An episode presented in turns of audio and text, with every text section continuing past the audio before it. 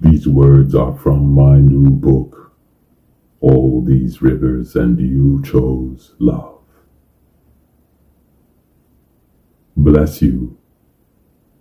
Bless you with the drapery of this morning's grace. Bless your rest and tenderness. Bless your body and its enduring labor. Bless the pinnacle of your pain and how it ushers you into a new river of ways. Bless your fear and your hiding places.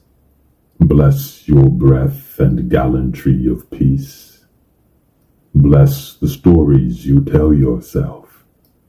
Bless the mountains you climb and descend. Bless your birth and many divine deaths along the way. Bless your deserts and oceans inside. Bless your music and song and dance.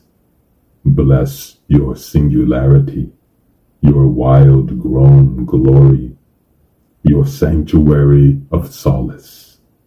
Bless your passions that lace you in love.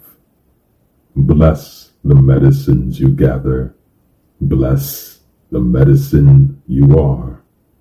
Bless your life, your holy, holy life.